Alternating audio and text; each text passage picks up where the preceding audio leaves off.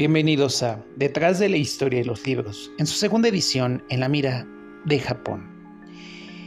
El tema de hoy será un episodio especial sobre terror japonés. Y hablaremos de Aoko Matsuda y las damas salvajes, o más bien, donde habitan las damas salvajes. Para este episodio me acompaña Milena Rosa. Así que los dejo con esta magnífica charla.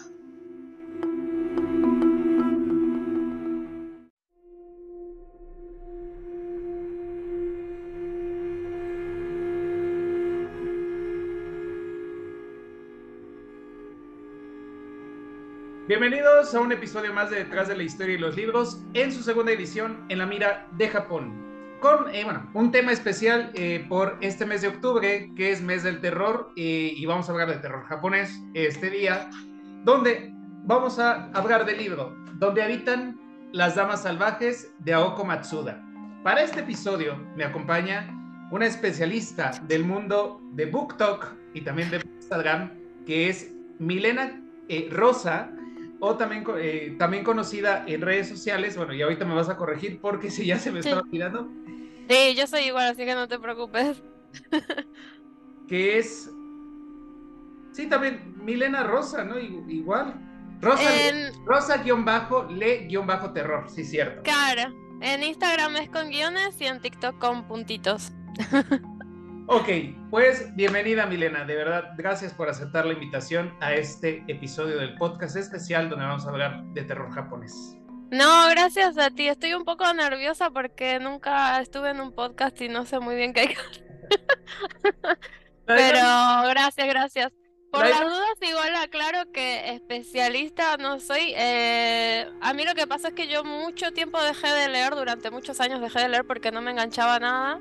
Y hace un año recién descubrí BookTok y descubrí muchas recomendaciones de terror y así que hace un año que empecé otra vez a leer un montón y a leer exclusivamente terror, ¿no? Que es el, el, tema de hoy. El tema de hoy, sí. No, y justamente, bueno, nos seguimos primero en, en BookTok y luego ya nos, pasamos a, a, Instagram. Y bueno, tenemos, tenemos muchos amigos en común en BookTok mm. y en Bookstagram, Orfeo, eh, Hada, de las, Hada Mágica de las Letras, este, Luna de Po, si no me recuerdo. Sí entre otros más que, bueno, he tenido la fortuna de poder platicar con ellos. Algunos ya han estado en el podcast, otros todavía. ¡Oh, qué bueno! Otros todavía eh, estamos en veremos, porque hay que adecuar el tema para el, que puedan entrar a este mundo del podcast. Y bueno, antes de comenzar a platicar sobre el libro, un poco sobre la mm. autora. La, la me acaba de hacer hablar un poquito sobre la autora y bueno, los relatos de terror, que este libro en especial a mí me gustó mucho pero ya estaremos dando nuestras impresiones de él. Sí. La, pregunta que sí tengo, y tú que eres, bueno, que eres conocedora del terror y que tienes un truco de lectura, obviamente con, con un título muy específico de terror japonés. Sí. ¿Qué características en toda esta gran gama del terror en la literatura sientes que forman, o qué características serían las que forman parte para el terror japonés? Eh, me parece, es como muy complicado el tema de las características del terror y creo que siempre mm, no me he puesto a estudiar así como para decir, wow, soy especialista para decirte, pero lo consumo muchísimo en todos sus formatos el terror y siento que se tiene un poco esta eh, concepción errónea de que el terror tiene que dar miedo sí o sí. Y siento que el terror japonés justamente cae en eso. El terror japonés no busca dar miedo siempre. Tiene estos elementos eh, más como de eh, folclóricos normalmente. Y tiene esta cosa mucho de la energía en las cosas que viene eh, muy de su religión shintoísta, ¿no? Como que la religión shintoísta tiene mucho esto de las energías en los objetos, viste que en los yokais está la tacita, está eh, la chanclita, viste como el paragüita. como que tiene mucha esa magia de la energía en las cosas y no son siempre cosas aterradoras, sino más sobrenaturales quizá. Tiene como más un elemento sobrenatural y eh, lo único que quiero resaltar es que siento que siempre el terror japonés busca mucho ese lado emotivo y humano de lo sobrenatural, de los fantasmas y de los elementos de yokais folclóricos tienen como este elemento y este lado tan eh, hermoso de corazón que, pueden tener, ¿no? Sí, y también como, como toda la literatura japonesa, eh, es muy descriptiva, ¿no? Y en el terror es muy descriptiva. Algo que a mí me gusta, bueno, no tengo el otro libro aquí a mano, pero por ejemplo, Lafcadio Hearn, que es Yakumo Koizumi, que es un, uno de los primeros orientalistas, él a través de las historias de la tradición japonesa y que son de algunas sí son de terror, tiene una descripción muy específica. creo que son muy detallados, dan muchos detalles más bien en la literatura japonesa y muy gore, también gore. Mm, este bueno, sí es que los japoneses para el gore pueden ser muy buenos también. En este, en donde habitan, donde viven las damas salvajes, a lo mejor no vemos sangre, pero no, leemos sangre, pero en el de Haidan, que es como uno de los libros más importantes del Afcadio, te cuenta con un detalle todo ese terror y bueno, y, otra característica, como dices, es que no el terror, el terror japonés no es nada más sangre y espantarte, sino es también como un terror psicológico. Mm. Podemos hablar de, y la recomendación que diste hace poco, y que bueno, yo ya tengo el libro, pero no lo he leído, es Sopa de Miso de Ryu Murakami, Sí, que me tengo que redimir completamente porque yo, el primer libro que, el, único libro que había leído de Ryu Murakami era el azul casi transparente. Es muy bueno, pero a mí me aburría, ¿viste? Como que no, me, no era para mí el libro, no me enganchaba y de ahí no quise saber más nada de él. Y lo que me arrepiento haber pasado tantos años sin haber tocado su obra porque Sopa de Misa me pareció maravillosa. Siempre, sí siento que siempre conocer eh, sobre la cultura y la historia de Japón siempre suma un plus al leer las obras de Japón, pero no es necesario, ¿no? Sí, y justamente con Ryo Murakami yo tengo pendientes todas, o sea, eh, Azul casi transparente sí la leí, y igual me pasó lo mismo, no conecté, pero sí mm. tiene que ver más con, la, con quien hizo el trabajo de traducción. Ah, esas cosas son importantes, sí. Fue ahí como que no es una traducción muy limpia y siento que hay una situación en donde no conectara pero justamente fue tu recomendación y fue también la recomendación de Orfeo entre, Letras, con el cual de, ¿cómo se llama? Audición, que es el otro. Audition, sí, sí, sí, sí. Justamente los tengo ya aquí en físico en, mi... Y también me recomendaron mucho Piercing. Ya, sale dentro de poco. Sí, sí, sí. Entonces va a ser muy interesante Río Murakami en algún momento yo poderlo leer y tocarlo en el podcast. Ah, es más, hasta no tengo reseña de azul casi transparente en el perfil de Instagram. Eh, sí, yo tampoco lo haría. No valió la pena. no lo digo por el autor, sino por, creo que la mala traducción que de repente se puede hacer o no conecta. Claro. ya que revisamos todas estas características, digamos, de manera como muy general, vamos a hablar ahora sí sobre Aoko Matsuda y su libro Donde viven las damas salvajes. Sí. Primero, bueno, doy siempre algunos datos del autor en base al libro, que dice que Aoko Matsuda, bueno, publicó en 2013 su primer libro, Almacenable, que fue preseleccionado para el premio Mishima Yukio y el premio Norma de Literatura para, para debutantes. En 2019, su cuento Una mujer muere fue nominado al premio Shirley Jackson en la categoría de mejor relato corto. En 2021, Donde viven las damas salvajes, fue alabado por la BBC, The Guardian, eh, The New York Times y la revista Time la seleccionó como una de las mejores novelas del 2020, donde, vi, de 2020, donde viven eh, las damas salvajes, ha ganado el premio Fire Tracker en la categoría de ficción y preseleccionado para el premio Ray Bradbury, otorgado por Los Angeles Times en la categoría de fantasía y ficción especulativa. Mm. Nos habla de que tiene más de sus libros y yo añado aquí que bueno, ella nace en el año de 1979 en la prefectura de Hyogo.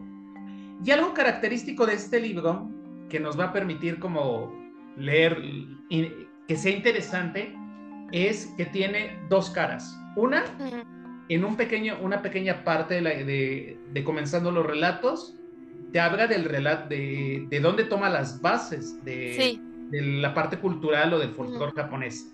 Y de ahí ella adapta esos relatos a la actualidad. Justamente es muy interesante porque son varios relatos cortos que se pueden leer muy fácil, algunos más que otros. Obviamente a mí eh, siempre voy a decir que el que más me gustó es el de las damas Sarashina. Ahorita explicaré por qué. pero cada uno de esos relatos siempre va a tener esas dos, de esas dos partes. La parte eh, en la que se basa, la, digamos como nuestra fuente de investigación, y después ya la adaptación del relato. Y de verdad, eh, creo que Aoko Matsuda nos muestra eh, un terror que no es el tipo, volvemos y repetimos, no es ese terror de que te espante, sino es mm. como un terror, yo diría hasta un terror de reflexión, ¿no? Sobre todo porque muchas de estas, de estas historias son eh, protagonizadas por mujeres. Y además, Totalmente, sí, sí, sí. Y, además le da voz a, un, a personajes que no te esperas, ¿no? Y que son como parte del folclore japonés. O sea, por ejemplo, eh, la, reina que murió, ahorita voy a checar cuál es, pero es una de las reinas o princesas que murió, que, que cayó en el pozo. Ah, sí, sí y que fue una fantasma, ¿no? Bueno, en este caso ya era una fantasma que vigilaba los espacios, que, que ella esperaba como ya dejar de cumplir su tarea de, de, ser fantasma, entre otros más, las damas Sarashina que siempre ganaban todo, ¿no? Y eso es, es como muy interesante cómo la autora lo adapta al tiempo moderno. Claro, las damas Sarashinas era el de las vendedoras. Pero sí, eh, estaba justo buscando acá el libro en mi Kindle porque soy malísima para acordarme de los títulos. Con los cuentos. Entonces quería fijarme. Ese es muy divertido, ese está muy bueno. Es verdad. Justamente, por ejemplo, hay, eh, tenemos, eh, los títulos son muy interesantes, ¿no? Gina, Celos, este, por aquí al principio, las linternas de las peonias, que es un muy buen relato. Ahorita voy a por qué. El de los celos también estaba muy bueno. Refinarse, entre otros más, ¿no? O sea, creo que la autora nos va a mostrar un montón de, relatos y de sucesos que, bueno, no sé, cuestiones del folclore japonés, que lo va a ir adaptando.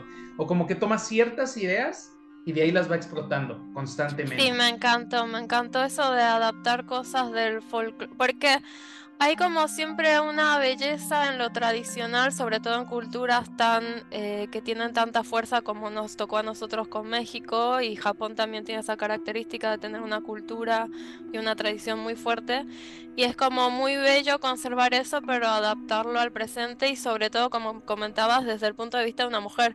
A mí siempre me ha intrigado muchísimo porque es algo que no he explorado eh, cómo es, digamos, el feminismo en Asia, que es un país con tanto, tan, mira que nos ganan a nosotros en México con el machismo, que ya es bastante el machismo en México.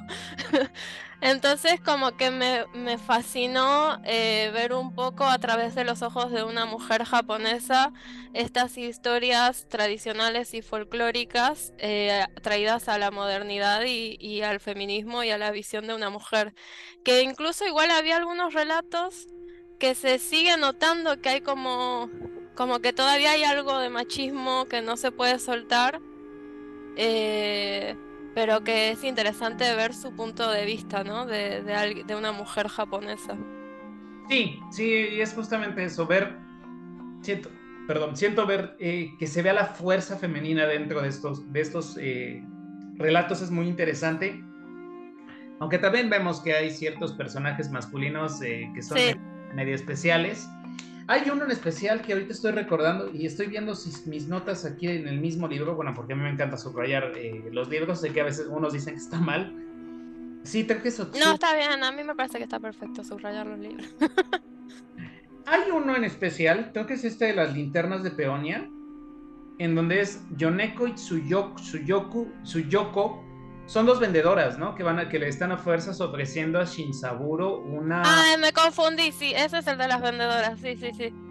Ese que le están ofreciendo a fuerzas una eh, linterna, ¿no?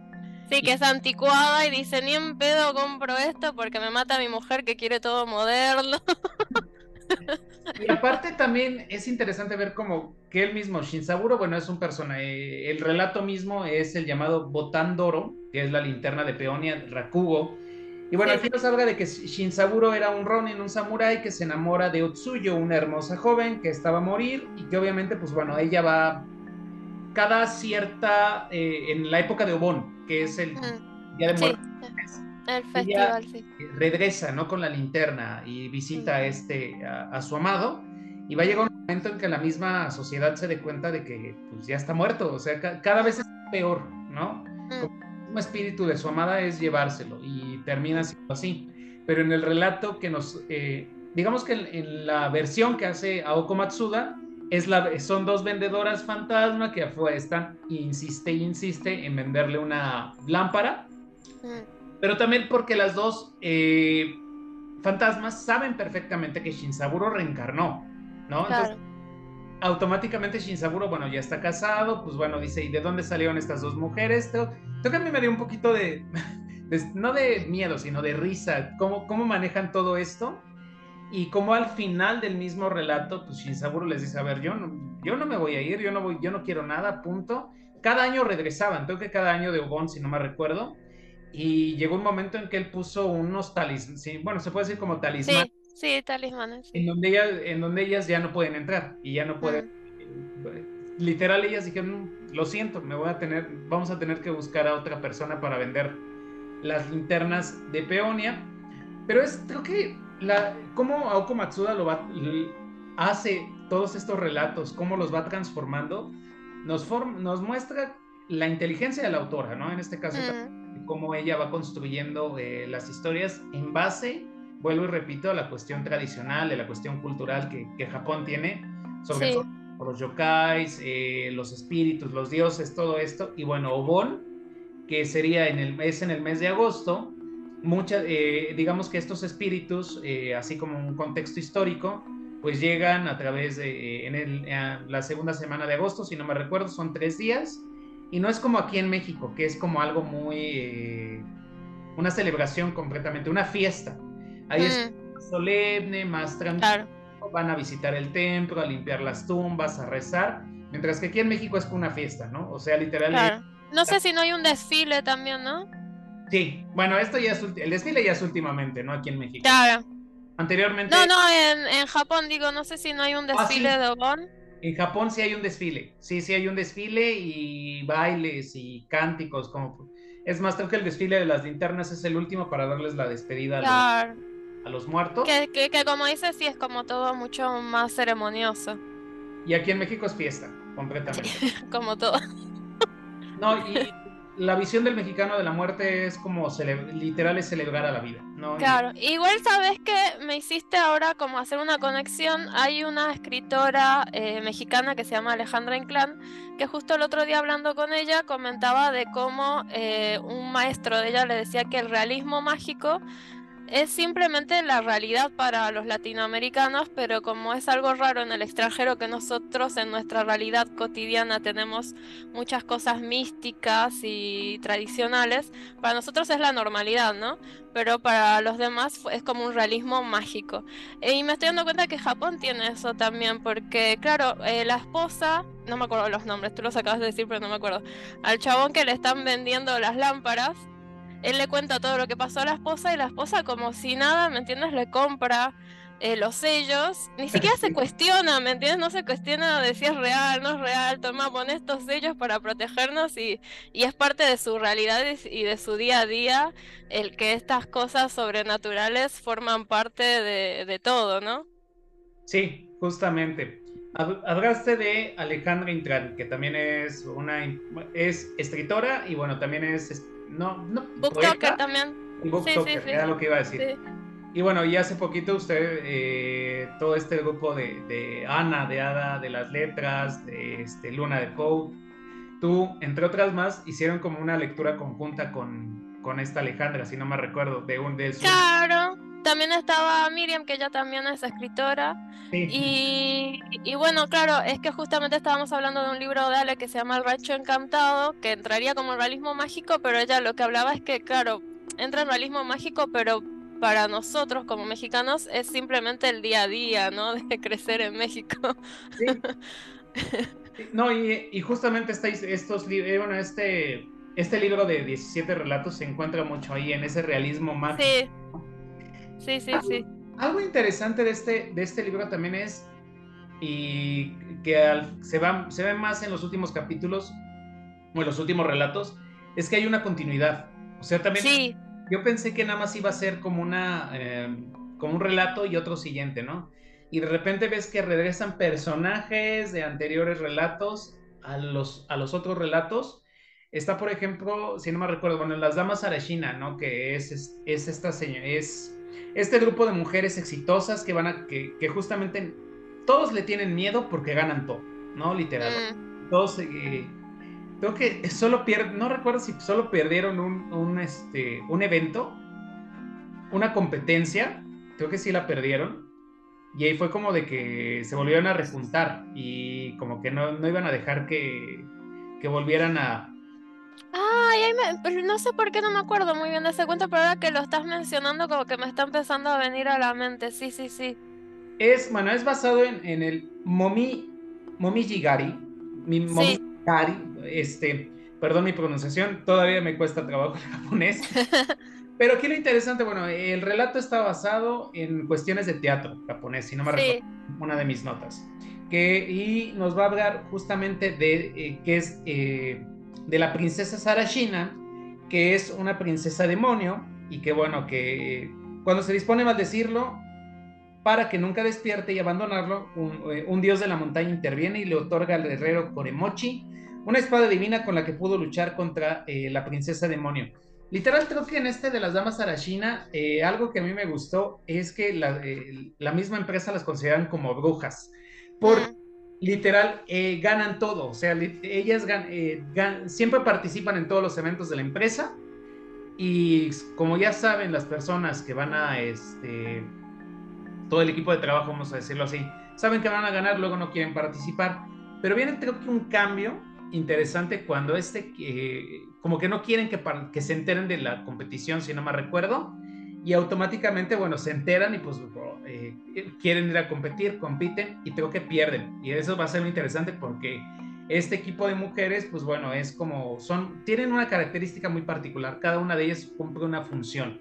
Entonces, por eso siento que también les, les llaman las damas arashina, porque son estas mujeres que no les gusta, o más bien no que no les guste, sino que se enfrentan, eh, ya hablando en una parte como en, eh, mm. realista, sería como que se enfrentan a un mundo eh, masculino, a un, mundo empresarial masculino, en donde ellas, pues bueno, también quieren destacar. Y justamente es como esta dualidad entre feministas y machismo que puede estar muy marcada en Sí, que eso está mucho en el, del el de la chica zorro también.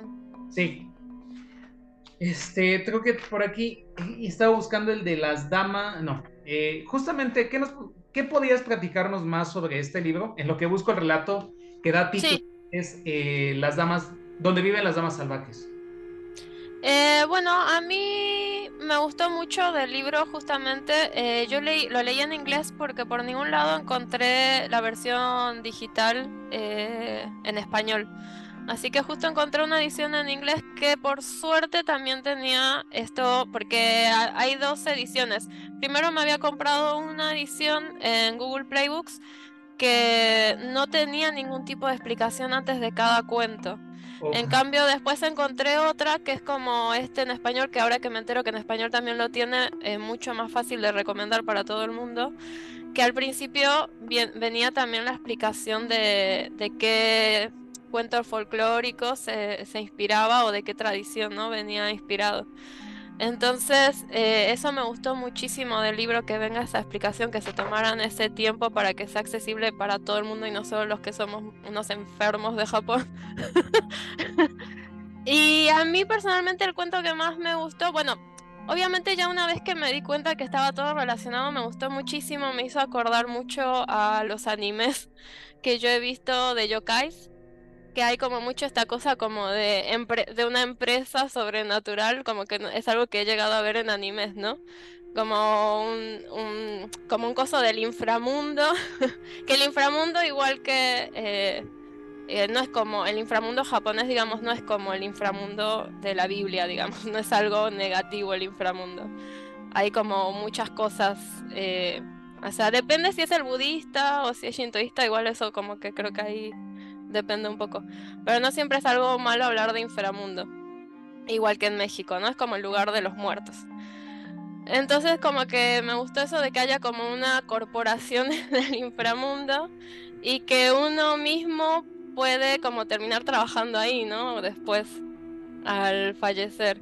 Que no sé si fue la primera historia fue la del incienso o esta que decís tú de las damas, que no sé por qué no me puedo acordar bien de ese cuento de las damas, lo voy a tener que volver a leer porque no lo recuerdo bien.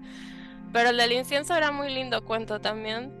Y no sé si es a donde como que tenemos el primer avistazo de, de, de como que se empiezan a hilar todas estas historias con este inframundo que es el que interviene. Me pareció muy ingenioso porque justamente viene de diferentes cuentos, eh, de diferentes, eh, perdón, como de diferentes mitos japoneses y que de esos diferentes mitos ella eh, logrará unificar una sola, como un solo hilo conductor, ¿no? Eso me gustó mucho. Y a mí el cuento que más me gustó eh, nada que ver porque es de los primeros, pero me gustó muchísimo como la imaginación de, la autora. Fue el de la chica peluda. No me ah. acuerdo cuál era el título. Ahorita, ahorita lo, lo, comento. Mencionaste el de los inciensos, o sea, eh, donde viven las damas salvajes y el otro que, conecta, que es mi amado, es justamente la empresa, es la empresa de estos inciensos para que conectarse con el, con el ser amado o el ser... Mi, mi amado es el del incienso, ¿no? Sí, sí, sí. Mi amado es el del incienso, pero los dos se Ese me encantó, porque encima como que su amado era su gato, no sé, me pareció precioso ese cuento.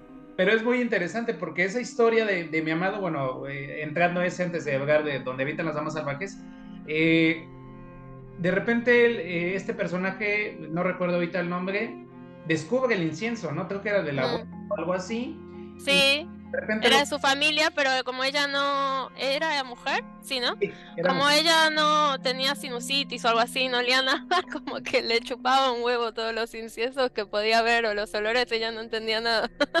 pero cuando lo prendió, creo que cuando lo prendió no se conectó con el con el alma del gato, si no me recuerdo, o de, o de es como que ella no fue consciente, o sea, lo que yo recuerdo del cuento es que lo prendió y como que en el momento no se, no fue consciente y después cuando vino el vendedor de inciensos, como que le empezó a decir, pero no notaste que eh, pueden estar pasando estas cosas. Y ella dijo, ah, sí, tenés razón, ¿sabes qué? Me parece que he notado algunas cosas y ahí como que le cae el 20 de, ah, me parece que es mi gato el que está acá, no mi abuelo o algún ser fallecido. y es interesante, ¿no? Porque como eh, este ingenio de la autora, ese, creo que esa es la parte del realismo mágico, de cómo a través del incienso, eh, como el vendedor o el, el jefe, no, no, recuerdo si bien era el jefe de la empresa, se conecta a través del incienso y aparece en el humo como si fuera un genio mag, un, genio claro. Aparte también lo bello de que como que puso en un mismo lugar, ¿me entiendes? El alma de un gato con el alma de un ser humano porque a mí, por ejemplo, lo que no me gusta del budismo tibetano es que es como que los gatos tienen un alma inferior al alma de los humanos y esas cosas. Y siento que capaz en el shintoísmo o en el budismo zen no estoy segura. Pero como que siento que se ve más como el espíritu en general, ¿no? De, todas las cosas y objetos que todo puede llegar a tener esa carga. Sí, justamente eh, por algo en Japón se les adora mucho a lo... bueno, no que los adoren, como que tienen una representación muy fiel de los gatos con respecto a... Mm. Está el manequineco y el... Sí. representación de, en un templo, si no me recuerdo, del gato. Es un símbolo de suerte, es un símbolo de trascendencia, que sí, en cierta forma, en otras religiones, pues lo ponen como menor grado, no es como... Ah, no es como los que también es un guardián, un ser protector y todo lo que podemos contar referente a los gatos, ¿no? Que también se dice, no he tenido la experiencia, de que los gatos ven algo lo que nosotros no vemos, ¿no? Y, sí. y en mi caso, pues bueno, a lo mejor lo más eh, cercano puede ser mi, mi, mi, can, mi perro. Que, claro, yo también tengo perros.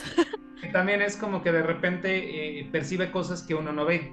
Entonces, sí, sí, sí. es muy, muy interesante también eso, aunque la figura del perro en Japón es muy diferente. Bueno, no he investigado mucho eso, más, que, más que la figura del gato, que es la que... Claro, sí, como que siempre está el tanuki, el zorro, ¿no?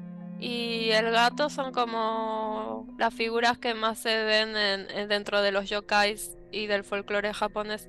Tienen algunos perros, alguna vez vi algún perro que fuera yokai, pero no recuerdo mucho las características. Así es. Ah, a ver, listo. vamos a continuar. Creo que el es el primer relato, el de el que hablaste de la mujer peluda. Casi se puede decir así. De la mujer peluda. Eh, ah, capaz que yo los tengo en orden diferente por la edición. Sí, pero. Me parece que para mí era como el tercero o cuarto. Pero sí recuerdo cuál es, porque ella eh, se llama, bueno, en español es refinarse. Y se refiere principalmente a que ella eh, era, una, era una chica que quiere ser como estudiante, no, no, es estudiante, como que trabaja, es muy guapa, muy bella, si no me recuerdo, y en su casa, eh, o en su departamento más bien, recibe la visita constantemente de un familiar, no recuerdo si era su tía o Ah, no, claro, ese es otro. Pero tienen como esa similitud de la presión hacia la mujer con la estética, ¿no? Me parece que son. Ah, no, tienes razón, es el mismo, es el mismo. Sí, sí, sí, es, verdad, es el mismo. Porque ella al final de cuentas, porque la tía, eh, no sé si era la tía o la mamá. La tía, sí, sí, sí, la tía. Empieza de, como a cuestionarle muchas cosas. Ella, eh, obviamente, ella es la única que, la protagonista es la única que puede ver al ser eh, muerto, que es muy, curioso, muy curioso porque ahorita en uno de los libros que estoy leyendo de literatura china hay algo así más o menos. Mm.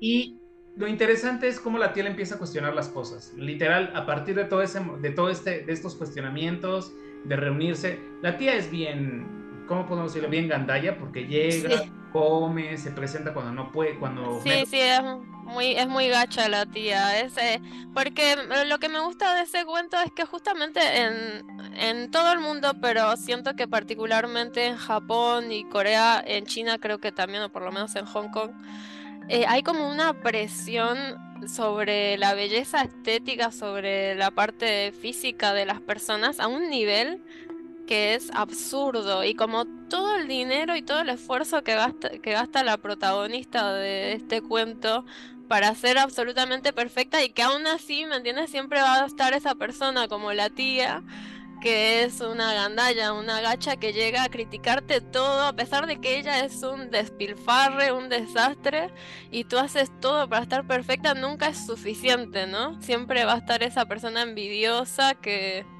que te va a criticar todo. Y me gusta como este personaje como que se termina dando cuenta y tiene como esta transformación súper surrealista se termina dando cuenta de la liberación de amarse y aceptarse a uno mismo en lugar de vivir bajo como estos eh, eh, preceptos sociales, ¿no? Que hoy en día siguen muy presentes, ¿no? Claro. Porque si lo pensás como que no es muy original la idea, o sea, es una idea como bastante utilizada todo el tiempo, pero me gusta la originalidad que ella le dio para narrarlo en su historia. No, y aparte creo que algo interesante es como decir, eh, lo hace así aunque suene, acepta, tu, acepta quién eres, ¿no? Iba a decir, acepta tu fealdad, pero no es tanto aceptar la fealdad, sino acepta quién eres y lo que eres. Justamente por eso termina al final transformándose, pues, en este, era esta mujer bella que, pues, en realidad se reconoce como un monstruo, un, ser, un ser peludo completamente.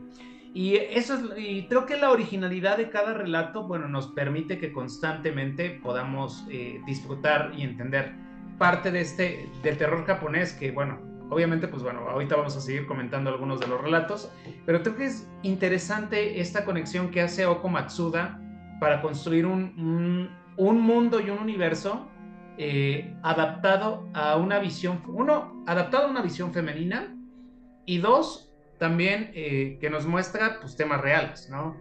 El machismo, presión social, el, el estereotipo de belleza, se puede decir así, este relato, el enfrentamiento entre hombres y mujeres, la desigualdad, creo que ese de las damas a la China lo, lo maneja muy bien en ese sentido. Y bueno, temáticas que, bueno, por eso el título es Donde viven las damas salvajes. Y, y creo que por eso también entender las damas salvajes es a mi gusto, hasta la misma portada hace el... Al principio yo me quedé, bueno, es una, una mancha, no sé, pero ya cuando vas analizando, bueno, es la silueta de una mujer, ¿no? Y, eso también permite ver toda la fuerza que tiene eh, este, este libro y que es muy interesante porque no es el típico terror eh, que nos espanta, sino es, yo diría, el terror reflexivo. claro. Totalmente. Que, constantemente podemos este, hacer reflexión de los diferentes temas que bueno, entran aquí. Algo más muy, que... Muy, muy linda descripción esa de terror reflexivo. Y como dices, la portada esa te da mucho a las pinturas eh, antiguas de, de yokais te da mucho como a las yokai femeninas, como la, eh, la que es como una araña o la que tiene la boca pintada de negro, como que te da un poco esa sensación, la del cuello largo, como que me da mucho ese tipo de, pintura de, de, yokai. Por si hay alguien viendo el podcast y no sabe qué es yokai, básicamente son eh, las criaturas así como de las leyendas japonesas. Tienen un nombre que ahora no me. Un nombre para decirlo bien técnico, pero ahora no me viene la palabra. No, y aparte, por lo general todas son yokais, ¿no? Y pertenecen al, tengo que al género Rakugo, si no me recuerdo. Bueno, aquí menciona mucho a Rakugo, que supongo es el texto donde se está basando. Pero sí, todos los yokais eh, tienen características muy particulares. Bueno, Kappa, que es como uno de los más. Ay, lo amo. Sí. El hombre, este, el monstruo tortuga, si no me recuerdo, que que Asukutagawa lo maneja muy bien en, su, relato de Kappa. Este, y otros más, ¿no? justamente yo me acuerdo mucho de la. El, la del cuello largo. El cuello largo. Y hay uno que se llama Jinkininki o Yiri, que es un ser que consume este, eh, difuntos. O sea, están. Ah, ese no lo conozco.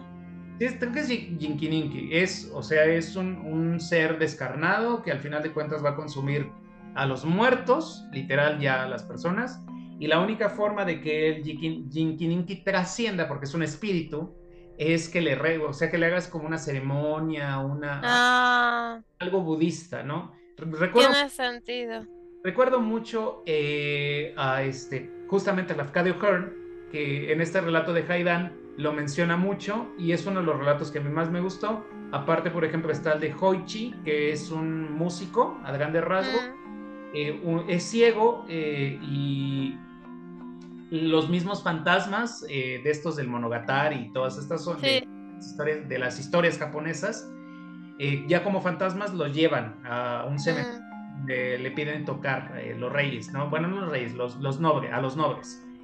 Y conforme pasa el tiempo, pues bueno, hasta le corta, eh, literal, ese sí es muy descriptivo porque le cortan las orejas. O sea, lo ponen, lo sellan completamente los monjes para que no lo vean, pero no le sellaron las orejas, ¿no? Y la única prueba que tienen los espíritus, pues es cortar las orejas. Y de ahí creo que se llama que Hoichi, el, el, no es desollado, bueno, algo tiene, la palabra tiene que ver con des, eh, el desfigurado, bueno, que le quitaron. Y literal son de esos relatos que sí son muy gore, o sea, sí son muy sangrientos en la descripción, pero hay otros que sí son como más eh, de terror, del terror psicológico y japonés que podemos... Claro. Ahí ese lo voy a buscar, no lo conozco. Yo tengo eh, tatuajes de yokais. tengo acá en mi brazo, como a mí me gusta mucho comer, tengo a Futakuchi Onna, que es el yokai, que es una mujer que, que tiene una boca acá atrás porque según eh, como la leyenda es que como las mujeres se cuidaban para estar muy flacas, a veces algunas tenían tanta hambre que les terminaba creciendo una segunda boca atrás. Y hay imágenes donde es como que con el pelo, viste, como si el pelo fueran extremidades, con eso se alimenta la boca de atrás. Y luego tengo justamente un tatuaje de Yotsuya Kaidan, que hay un cuento que está, está adaptado de, de Yotsuya Kaidan, que es la mujer. Hay una película en blanco y negro vieja japonesa que me parece excelente, que es eh, la mujer esta que es traicionada por, por su marido, que su marido la busca, la busca y ella no quiere porque ella es una mujer de mucho dinero. Al final la termina conquistando. Y él después se enamora de una chica más joven, como que tienen un hijo, tienen una vida re infeliz porque él es un miserable y no tienen dinero. más o menos muy por encima como me acuerdo, ¿no? Y después él se enamora de una chica mucho más joven, también con dinero, y entonces a ella la envenenan para eh, deshacerse de ella, que es esta imagen súper famosa de esta mujer que como que se le está cayendo una parte de, de, la cara y que se le está como cayendo el pelo y todo. Y que había un masajista, creo que era amigo de ellos, que la intenta... Uy, no lo quiero decir pero intenta ah, eh, tener relaciones forzadas con ella.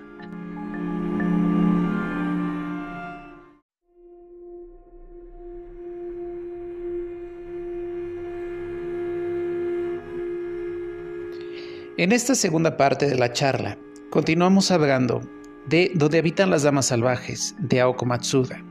Así que los dejo con esta segunda parte.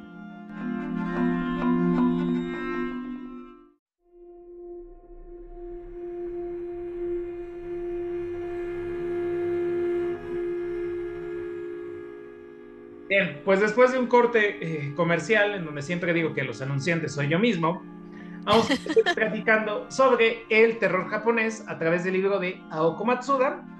Y bueno, nos quedamos, bueno, estábamos terminando esta parte de los yokai, de, de todas las, de las simbologías que se pueden tener.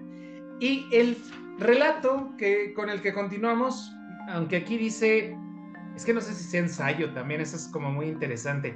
Sí, tiene, sí, sí, sí. De Kumiko Watanabe. Bueno, ¿cuál es el superpoder? Y está basado en dos historias. Yotsuya Kaidan y Kaidan Ichikawatsu Tsutsumi. Más o menos, supongo, es así.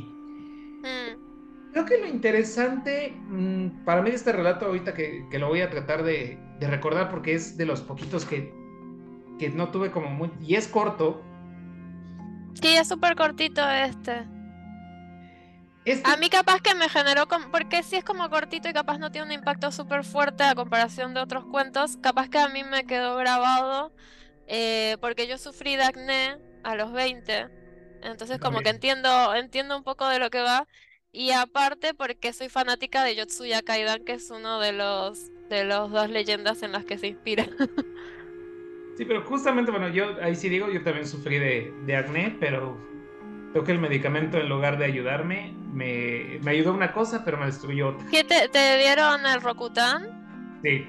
A mí también y me parece que tengo el hígado destruido. No, yo no, pero a mí sí me afectó el... Me afectó en el... De ahí ya me vinieron las infecciones en riñones Uh. y me aguantaron 33 años, bueno, mi edad, 33 años en ese momento.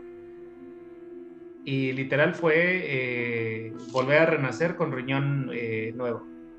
Uh, ¿en serio? Bueno, yo ahora me estoy haciendo estudios porque siento también que todavía no, no me he terminado de ver, pero siento que hay algo raro ahí. No sé si hígado, riñón, vesícula, pero siento que hay algo raro ahí también. Capaz que es por eso. Sí, es, es lo único malo de ese tipo de medicamentos. Pero digamos que esa insuficiencia no, fuera, no fue tanto consecuencia del, del medicamento, pero pues ayudó, Ayudó, claro. ayudó a, a acelerar el proceso. Y pues bueno, aquí sigo. La, venta- la ventaja, Lo de, importante, la ventaja de que mi papá fue el... el- el- el donante. Ah, es- mira, qué bueno. eso fue lo, Menos mal. lo que ha ayudado a que sigamos en este mundo terrenal, Claro. Qué platicando, fuerte. platicando ahora de terror japonés. Bueno, Qué fuerte igual. Lo platico y lo veo de verdad ya de manera natural, pero sí platicando con algunos de mis médicos, pues les digo, tengo que me aceleró el proceso. Si ya estaba predispuesto, siento que me aceleró el proceso el Mm. tratamiento del, del, del acné, que hoy en día dicen que ya hay algo mejor, pero pues yo ya... ¿Ah, sí? Sí, pero yo ya definitivamente ya no pienso, pues, porque justamente los medicamentos que tomo para proteger cierta parte, el riñón, pues ahora me han sacado un poquito de acné, pero pues ya digo, Ah, mil veces tener eso totalmente. a perder otra vez la Pero son cosas que uno aprende con la edad, ¿viste? Cuando tenés 20 años o eres adolescente es, es denso, es difícil. Que es un poco lo que habla este cuento. justamente relacionado. Eso sí, to- todos eh, el cuento y yo tengo algunas de las historias hablan como de estos procesos, de estas temáticas. Hay algunos con los cuales sí, digamos, conecté, otros que no. Justamente creo que mi superpoder va de eso. En ese, en- Sí, sí. recordando un poco. Claro, lo que sufría la personaje de, de, de este cuento, que, que es una escritora, una columnista, escribe columnas y es como justamente una columna, es que ella sufría de... Es, ay, me- es que lo tengo en inglés, ¿cómo se dice en español? Eh, ¿Eczema? Eh, hinchazón. Sí, del eczema, ¿no? Que es como esta condición en la piel como medio de alergia o algo así, ¿no? Que es muy visual y claro, a ella le generó mucho complejo de chica. Sí. Pero que para ella le generó un superpoder, que es el de como ver lo que hay en la, en la mirada de las otras personas, porque cuando tenés acné y tenés condiciones físicas, que claramente no son súper graves, cosas mucho peores que lo mencionan mismo en el cuento, que son peores que tener acné y eczema. pero al tener estas condiciones físicas donde todo el mundo, la gente te mira con, con juzgándote, es como que aprendes a tener un segundo instinto en, en la gente. Y también como una coraza, ¿no? En cierta forma. También, sí, sí, eh, sí. Eh, este tipo de situaciones te hacen ser, eh, no digamos inmune, pero sí más fuerte, ¿no? Y de poder enfrentarlo. Y que justamente ahora que estoy recordando, el personaje lo, lo, enfrenta. Porque casi, casi al final e-, ella menciona a los Vengadores, a The Avengers. Sí, va con su hijo al cine a mirar la película de los Avengers. Y es como que ahí ella empieza a divagar de ¿y cuál será mi superpoder? ¿no? Y hablando con su hijo también. Sí, y que justamente, bueno, su superpoder, y si lo vemos así, es como esta, eh, esta fuerza que, tiene, que, obtiene, que, que obtiene a través de, de la enfermedad que, que, que, pues, que padece, sí. Padece, más bien esa es la palabra correcta. Y también creo que es, vuelvo y repito, son de estas temáticas que pues nos muestran diferentes etapas, eh, ya dejando de lado un poquito el terror, como diferentes etapas, posturas y visiones de la mujer. Mm.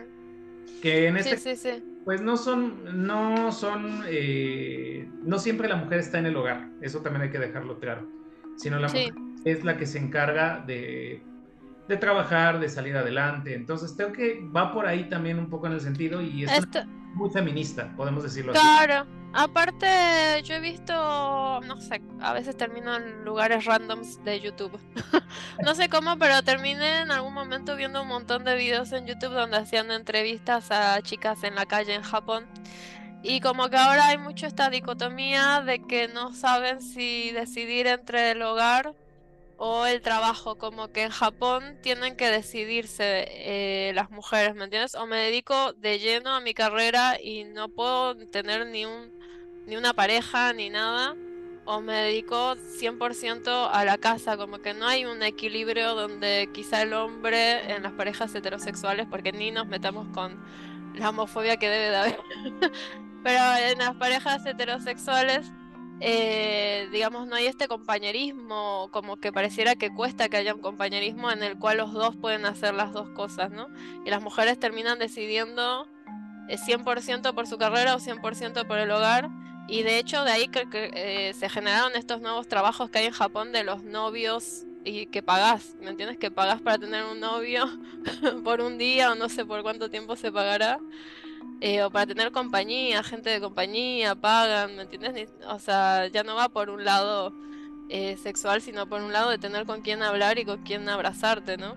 Es fuerte, es muy fuerte. Bueno, que aquí en México se le conoce como sport, pero pues sigue, todavía sigue siendo el término este, como muy, muy pegado a lo sexual y en Japón hoy en día, pues bueno, estos cafés de citas y... También, sí. Y estos lugares eh, en ciertas zonas de Japón, sobre todo en Tokio, pues literal ya lo ves, o sea, literal ves que los chicos ya se ofrecen, eh, como se rentan más bien, sería la palabra, mm. pues para tener una, una cita o algo. Ah. Sobre todo es el público femenino el que llega. Sí, sí, sí a eso. Y, creo que va mucho de la mano, perdón. Dime, dime. Y también va eh, con algunas extranjeras, bueno, sobre todo el público extranjero que como saben que está esto de moda, pues van también a, experimentar. Bueno, sabes que va un poco de eso, no me meto ahí porque no estamos hablando de ese libro, pero va un poco de eso sopa de miso. Eh, pero sí, sí, sí. Eh, creo que el cuento de la, de la chica zorro, no, ese sí no me acuerdo cómo se llama, pero el de la zorro justamente es esta mujer que, que termina como manteniéndose encasillada, digamos, como para llevar una vida lo más amena posible.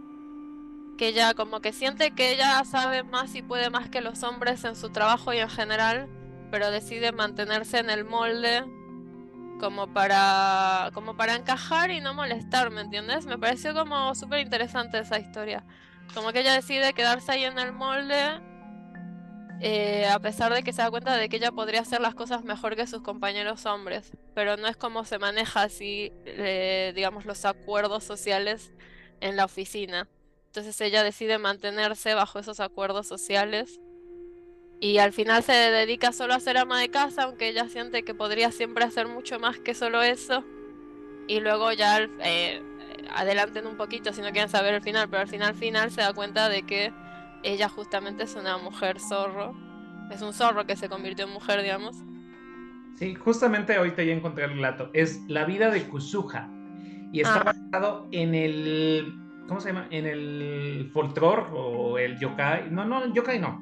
Más bien como el folclore o el mito de Tenjin Yama, de Monte Te- Mm, que habla justamente de eso, de, de estas personas que el- el- la mujer se transforma en zorro, eh, se convierte, bueno, que se convirtió en esposa, tienen un hijo y tres años después vuelve como su esencia, ¿no? A, mm. a esto. Y justamente de eso trata Kusuha. Kusuha es una mujer exitosa que trabaja en, pues en este mundo laboral complicado, pero y que bueno, que en cierta forma como que intenta desafiarse a sí misma. eh, Recuerdo Mm, de, de- de estar como desafiándose ante la sociedad o sobre todo el mundo masculino. Y va a llegar un momento en donde creo no recuerdo si fue en un bosque o en el mismo monte en donde como Una montaña, ¿no? ¿O Montaña. era un monte? y empieza ella a explorar todo como su verdadera naturaleza. Porque Mm, dice, Kusuha, una hermosa zorra blanca, corrió con toda la fuerza de su cuerpo, se abalanzó sobre el bosque verde, la tierra levantada con sus pasos, esparcía a ambos lados y le daba aún más impulso. Entonces como que vuelve a su parte eh, natural, ¿no? Y también una parte salvaje, que, sí. que ahí yo conecto de que justamente también las mujeres tienen un lado, no violento, pero sí No. que, que tienen un lado salvaje, ¿no? Que- Sí, la naturaleza, ¿no? naturaleza, correcto. Y de ahí, Que, que está como reprimida un poco, ¿no? Por la sociedad. y creo que muchos de los relatos, al final de cuentas, hablan, hablan también de eso, de, de la de cómo la misma, las mujeres son reprimidas en todos los aspectos y Claro, y juzgadas. Bueno, justamente en, la- por- en la edición que yo leí después de este viene uno que me pareció precioso, que es, ahora me dirás tú el título en español, porque estoy viendo que son diferentes los títulos en inglés y en español, que es eh, una mujer que es madre soltera, entonces tiene que trabajar y trabaja de noche, y que todos los vecinos sol- hablan mal siempre de ella por ser una madre soltera que trabaja de noche, y que hay como una especie de ser o como de fantasma que la cuida, que está ahí para ella y que cuida a su, a su nene cuando ella no está y que está esperando el momento justo para presentársele y que sepa que ella cuida de los dos. Me pareció tan bonita esa historia, como esta cosa de que los fantasmas y, y los seres folclóricos eh, no son siempre malos, ¿no? Como que se había encariñado con ella. sí, que es como la, también al final de cuentas es como la guardiana, ¿no? En este caso, que Sí. es, es una fantasma y ahorita lo, eh, creo que es, si no me recuerdo, es en el corazón en llamas. A ver, voy a checar rápido. Pero sí, sí sé cuál. Ah, ya, ya lo encontré. Es lo que ella podía hacer. Ah, Es bueno, se llama igual en inglés. Sí, sí. Do. Sí. Es súper lindo ese cuento. Que yo pensé que el personaje del cuento, pero, de- pero al final no, porque después hay otro cuento donde sí está este yokai. Eh, pensé que era una eh, Sakishi Warashi, ¿es? Sí. Los que son como cuidadores de- de- del hogar, que traen como buena suerte al hogar y eso. Pensé que era una Sashiki Warashi que a mí me gustan mucho, pero al final me parece que no, porque después ya cuando empiezan a hablar más de la empresa es cuando aparece la, la Sashiki Warashi. Me encantó, ¿no? Porque me gustan un montón los Sashiki Warashi. Justamente está basado en Kosodate Yurei, que es la fantasma trianiños. Es un cuento popular. Ah, qué lindo, mira, en mi edición no me dice eso. Aquí, es que aquí viene, o sea, viene, viene el título del libro, Y después, después viene, antes del relato, viene el relato, el dato cultural. Claro, en estos también, pero justo este no lo tiene, mira. ¿Cómo se llama? Kosodate Yurei, la fantasma, la fantasma trianiños. Es un Muy bonito. Y sí es muy bonito ahora que recuerdo, ¿no? Porque es esta, esta fantasma, pues bueno, es como que no recuerdo bien si la no que la impongan, sino ella misma elige cuidar a la, a la niña, juega con ella. Como que le pide permiso a alguien, me parece, y ahí todavía no está mucho la como concretada la idea, por lo menos eh, en el orden en que yo tengo los cuentos, no estaba del todo concretada la idea de que había una empresa, pero siento como que tiene un poco que ver, como que ella también trabaja para la empresa y pide permiso para hacerse cargo de ella. si no recuerdo mal, ¿eh? Sí, sí, sí, sí, sí estás en lo correcto. Pero hay, había otro que estoy aquí buscando, es La vida de Almés de Enoki. Uy, es precioso, el del árbol. El del árbol, es Ese también. Cuento del árbol de los pezones, bueno. Pero sí, creo que también es muy interesante cada uno de los relatos eh, que se está aquí trabajando. El de Noki no recuerdo bien, nada más me acuerdo del título, pero no recuerdo bien de qué trata el, el árbol este. Tampoco me acuerdo mucho, recuerdo que estaba muy bueno, era como un árbol y no sé si era un árbol que iba viendo como diferentes eras del humano o algo así, puede ser. Ah, para, para, hay algo me está viniendo. La usaban, como que usaban al árbol para criar para criar cosas. Ay, para no. O había una chica mágica que utilizaban para algo y después el árbol. Uy, lo tengo que leer de vuelta porque no me acuerdo bien. Pero como que había alguien abusaba y utilizaba, eh, creo que una chica que tenía como algún poder o algo y tenía que ver con la crianza y con amamantar. Sí, justamente es, es de eso lo que trata el libro y Enoki, bueno, es justamente el, el árbol pero no recuerdo bien si este tenía que ver con también como tener poderes curativos para los niños, de mm. cierta forma. Mm. Algo, algo de ahí, eh, bueno, sí, lo más seguro es que sí, porque dice, el bebé creció bien y sano tras succionar la leche martena de los senos de Noki. Mm. A causa de ello, la reputación de Noki aumentó hasta convertirse en una leyenda. Sí, entonces sí, sí estamos en lo correcto. Que eso era interesante también. Sí, que bueno, aquí, aquí hablamos del papel de la, de la mujer, este, pues como madre, en cierta forma. O de esta, y un poco también como en el sentido de que las de...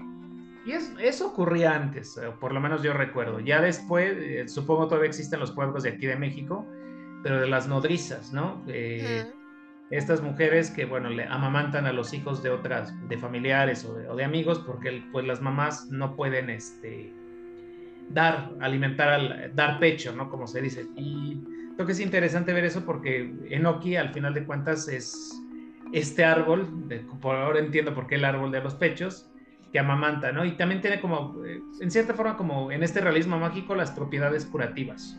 Claro.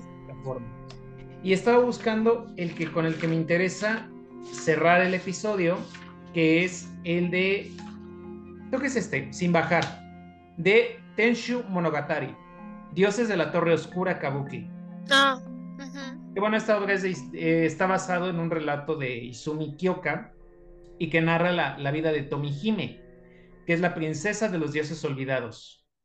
Desde ahí, bueno, ella eh, como que tenía un séquito de mujeres y todas ellas fantasmas, si no me recuerdo. Ya siempre observa a lo lejos eh, toda esta parte de la de la modernidad japonesa y que en cierta forma es lo que estaba comentando al principio, ella esperaba ya en algún momento trascender o irse, ¿no? Eh, que era como la guardiana del templo, en cierta mm. forma. No era el templo, era el castillo que se convirtió en museo. Sí. estaba tratando de encontrarlo acá en, el que tengo yo, pero no sé qué título es. ha de ser algo de Down en inglés, ¿no? Por ejemplo, pero es de Izumi Kyoka y es Tenshu Monogatari. Ah, acá lo encontré, sí. Y el otro, ah, si no recuerdo, o a lo mejor estoy imaginándome, pero hay uno de una chica que, tiene una tienda, ¿no? Eh, justamente se conecta con el otro, con el otro relato.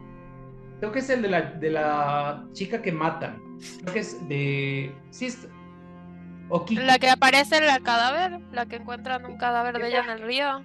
Eh, es ese, La Juventud de Kikue, de Sarayashiki que es obviamente, bueno, Okiko es una mujer bella que el samurái se le declara y bueno, ella rechaza al, samurái y mm. pues, en el enojo eh, mata a la, a, la a la chica y obviamente la mata arrojándola a un pozo y el, mm. pozo que está cerca del, del museo ah.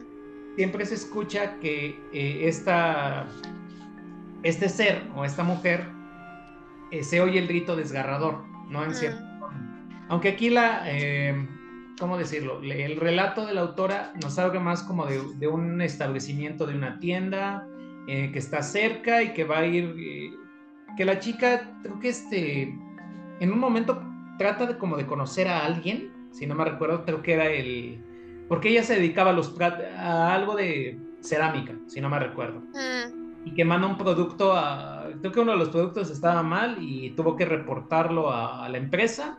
Sí.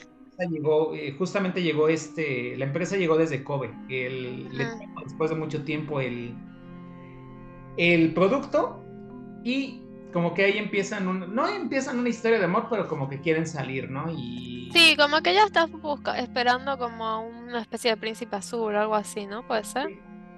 Sí, pero fíjate que es, es, muy interesante, ¿no? Todo esto de ver todas las, vuelvo y repito, todas las facetas de las mujeres en, en este libro.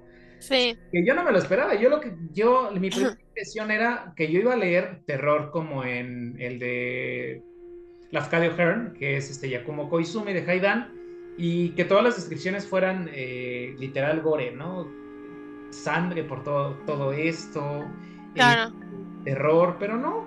Este libro es más reflexivo, es un terror, vuelvo repito, es un terror reflexivo, es un terror en donde la autora maneja, juega con todo, todo lo que es el folclore y los mitos japoneses, los adapta a su forma y bueno, nos da diferentes perspectivas del desarrollo de las mujeres, ¿no? Eh, y sobre todo Japón, que es donde más se va a destacar.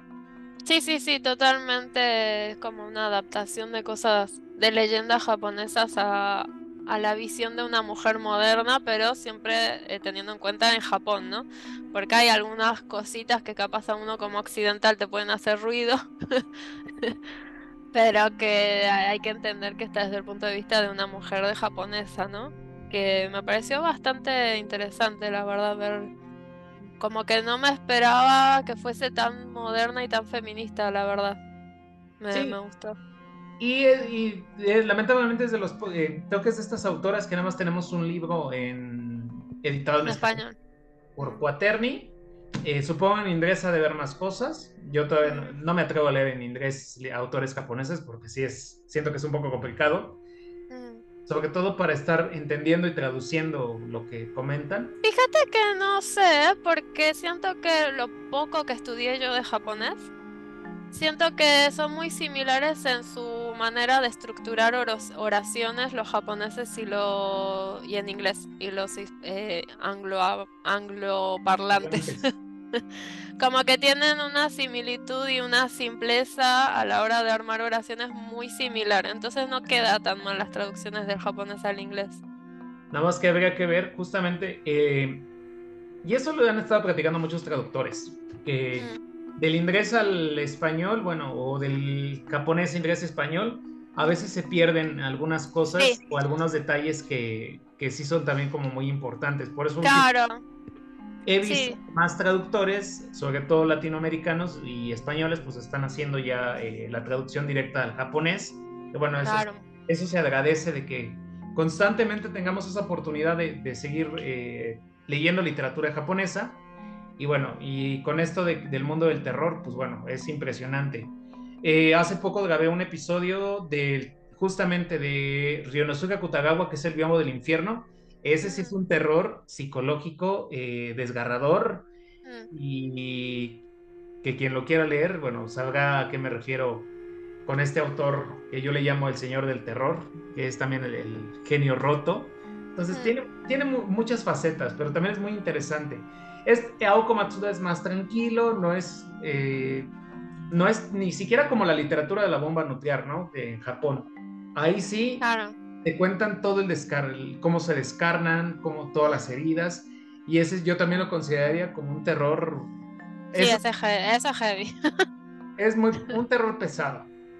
Esto yo lo siento más em, como, no sé qué, qué ejemplo poner así como de Occidente, pero es como mucho más ameno, es mucho más tranqui. Hay un género dentro del anime que se llama Recuentos de Vida, que se usa, o sea, que se usa mucho también en la literatura japonesa. Por ejemplo, a mí hay una novela que me gusta mucho de Tanizaki que se llama Las hermanas Makioka, que no pasa nada, ¿me entiendes? como que son como que son narraciones muy del día a día, de la vida cotidiana. No hay como un clímax y un desenlace. ¿Me entiendes? Son como narraciones muy amenas que mantienen como un mismo hilo y siento que este libro entra un poco en eso, ¿no? Como en esa perspectiva, sí, yo también concuerdo en eso, porque sí hay autores que, que en cierta forma te llevan al, al, inicio, trímax y el final o el desenlace y no te los esperas. Y hay muchos autores así y justamente Aoko Matsuda es como más light, es más... Es más, eh, como que lo disfrutas, ¿no? Y sí creo que muchas personas cuando yo lancé la, el, sobre todo en, en, Instagram, y bueno, las dos, tanto en Instagram como en TikTok, que lancé el reel de Aoko Matsuda, eh, les dije, ¿quieren leer terror japonés? Pues bueno, empiecen por algo light, que es esto. Mm. Porque, porque si se meten a leer a Lafcadio Hearn o a Ryonosuke Kutagawa, este relato del biombo del infierno, o ya se meten a cosas más pesadas, ¿no? Como también siento que Sopa de Miso va por... Va... Creo que también Lampo, ¿no? Sí. Eh, Dogawa Lampo. Eh, yo eh, no, no lo he leído todavía, Dogawa, lo quiero leer. Y este que dices, el Afcadio Hearn, ¿o cómo es? Ese no lo, ese no lo conozco. Y a Kutagawa, me parece que leí cuentos en antologías, ¿viste? Así como antologías de cuentos de varios autores. Alguna vez leí algo de él, pero me parece que no era de terror, no me acuerdo. El único, te digo, el, de terror es Biombo del Infierno, es por el más conocido. Claro. Voy a buscar de Tanizaki, sí. Leí una antología que me parece que es muy vieja porque la edición cuando trato de buscarla me parece solo ese libro viejo que tengo yo que era de mi papá, que se llama Los Cuentos Crueles. Es una antología que se llama Cuentos Crueles de Tanizaki. Y ese es medio, medio terror. Diría que es más como un cuento negro. Yo ni lo he encontrado, ¿eh? El, ahorita el que tengo son cuentos de amor. Pero es, claro, sí está el de cuentos de, amor. De, Tanizaki. Pero Cuentos Crueles es viejísimo. Tengo un libro ahí medio hecho que de esos que ya están casi por caerse a pedazos. en México está, ¿no? que era de mi papá. no, y espero que lo que vuelvan a traducir algo de Tanizaki porque, pues, o sea, yo sí, es verdad. Y, faltan, es muy buena. Sí, y faltan muchas cosas. Bueno, y hay más, ¿no? Y hay autores que les hace falta también hacer como muy revalorados, ¿no? Ken Saburo, sí. otros más. Este, eh, te iba a decir, sí, eh, Kobo Abe también hay uno que se llama La Mujer de la Arena, que es como, yo le digo el Misery japonés, como el Misery de Stephen King, pero japonés. Porque es así también una mina que secuestra a un chabón y es como súper claustrofóbico el libro. Y bueno, también está, y los tengo pendientes, está Miyuki Miyabe, que también es de Quaterni, y está, ay, ¿cómo se llama? Eh, es una autora nueva, bueno, no es nueva, es, actual, que también la recomiendan mucho. No sé si sea terror, pero sería más como novela negra. Es este... ¿Una de suspenso o la de que escribió Out? Ah, no, eh, o la que escribió Confesiones, también hay una escritora que escribió, que no sé si es la misma de Out. No, Natsuko Kirino. Natsuko Kirino es Out y la otra es la ah, que... Natsuo, perdón, Natsuo Kirino. ¿Y la otra? Es la que escribió Confesiones, escribió... escribió... Kanae Minato. Kanae Minato, correcto. Estoy acá, estoy, estoy googleando, ¿eh? Cana de Minato es la de confesiones. Ese libro le tengo unas ganas. Lo he visto súper recomendado. Out, estoy por la mitad y lo recomiendo. La verdad me está gustando mucho. Pero creo que esos más los ubicaríamos como novela negra, ¿no? En cierta forma. Sí, son más suspenso, más thriller, más por esa onda, sí, sí. Sí. Pero está bueno leer. Yo nunca había leído autoras japonesas mujeres. Ni siquiera lo había pensado. Es como que yo agarraba libros japoneses y ahora me estoy dando cuenta que eran todos hombres. Bueno, y es que aparte hay un boom también con respecto a autoras japonesas, ¿no? O sea, no todo es Murakami, que eso sí hay que dejarlo claro. A mucha gente no le gusta aparte Haruki Murakami, ¿no? No, y sí, y en este perfil y en el podcast, y lo digo abiertamente, yo soy un... O sea, lo leo, pero sigo insistiendo en que no conecto con él. O sea, no, claro. es un personaje. Yo leí solo libro que es Kafka en la orilla y me gustó muchísimo, pero no he leído lo otro y mucha gente me dice que ponerle Tokyo Blues no les gusta, o sea, como que mucha gente no conecta con él.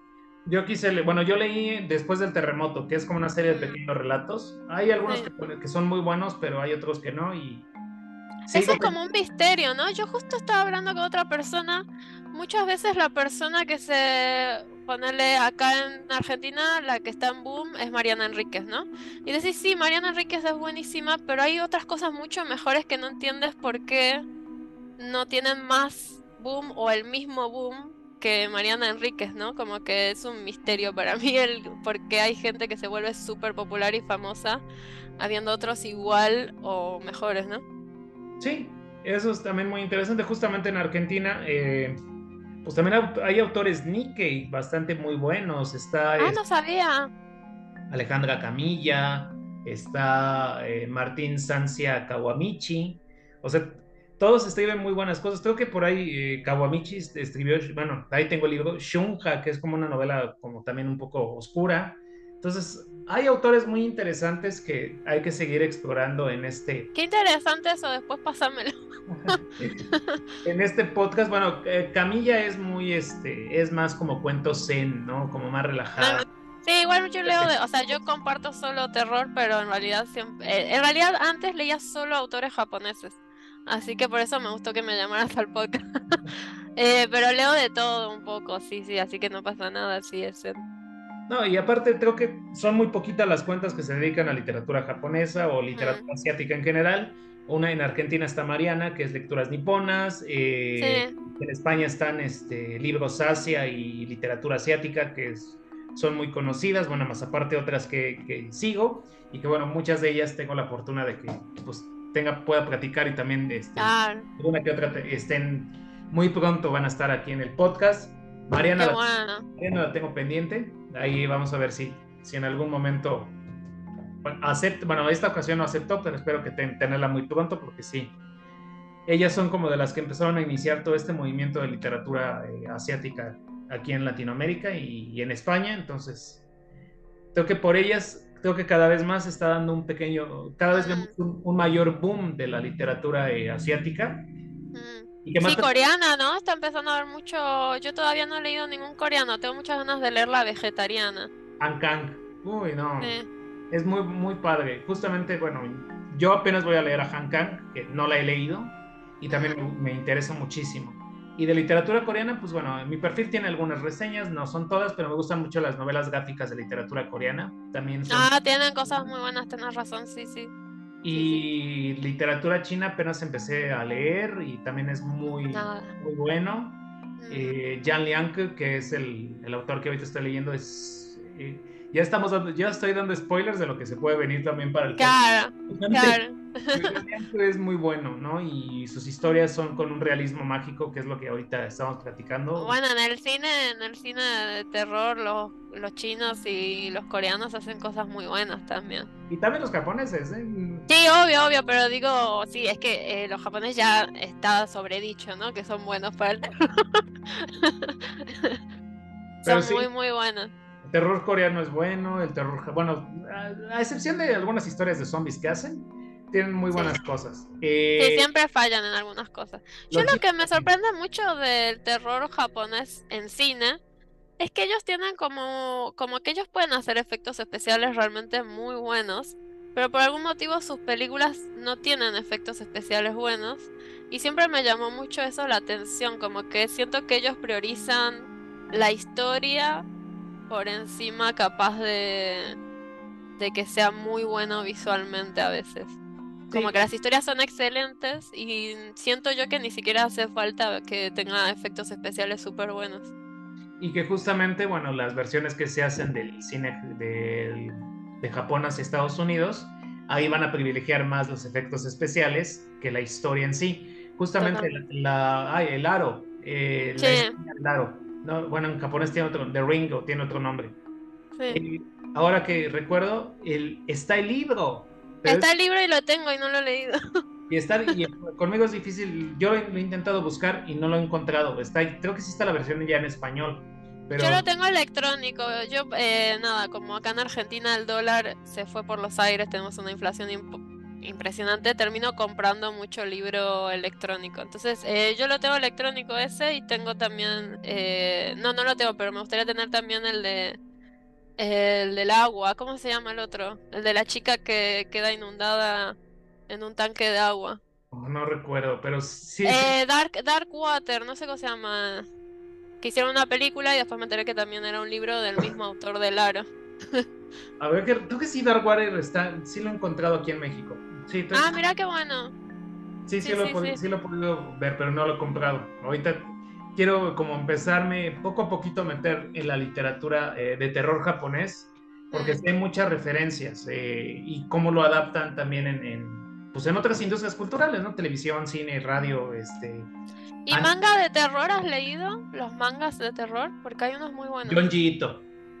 Claro, Junjiito es muy bueno, pero hay otros también igual de buenos, ¿eh? Hay eh, Minetaro...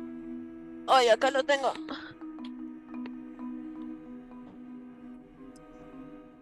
estos dos autores de terror, Junji obviamente es como el Stephen King de Japón, ¿no? Pero Minetaro Mochizuki tiene este que se llama Drownhead, pero tiene otro que se llama Sashiki Ona, que es como sobre una mujer que es una acosadora, que es excelente y es súper cortito. Y luego está este otro autor también, Yuso, Yuso Oshimi. Yuso Oshimi. Ay, está como mucho reflejo. Yo tengo este que se llama Blood on the Tracks, pero tiene otras obras también y la verdad es que todo lo que he leído de él es muy, muy, muy bueno. Este es bien psicológico, a ti que te gusta eso. Este es bien, bien psicológico. Tiene uno que se llama Las Flores del Mal, como la obra de Baudelaire. Eh, ese manga es excelente de principio a fin pues los voy a estar leyendo, porque sí, este, hay muchísimo que leer de literatura japonesa.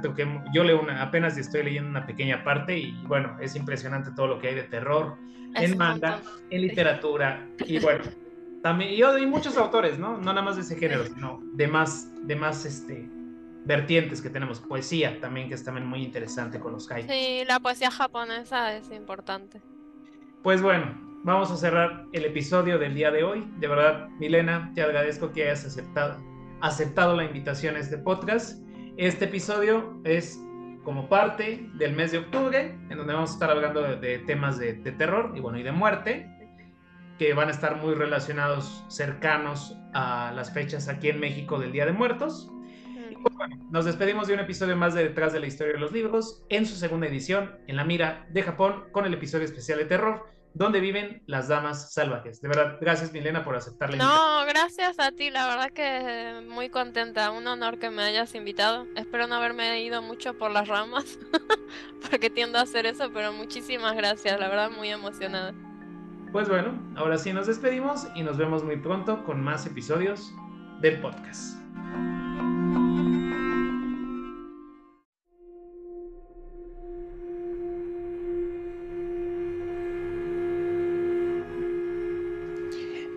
Es así como terminamos otro episodio especial de Detrás de la Historia de los Libros en su segunda edición en la mira de Japón, hablando sobre el terror japonés, en este caso, Aoko Matsuda. Bueno, solo me resta despedirme. Hasta pronto.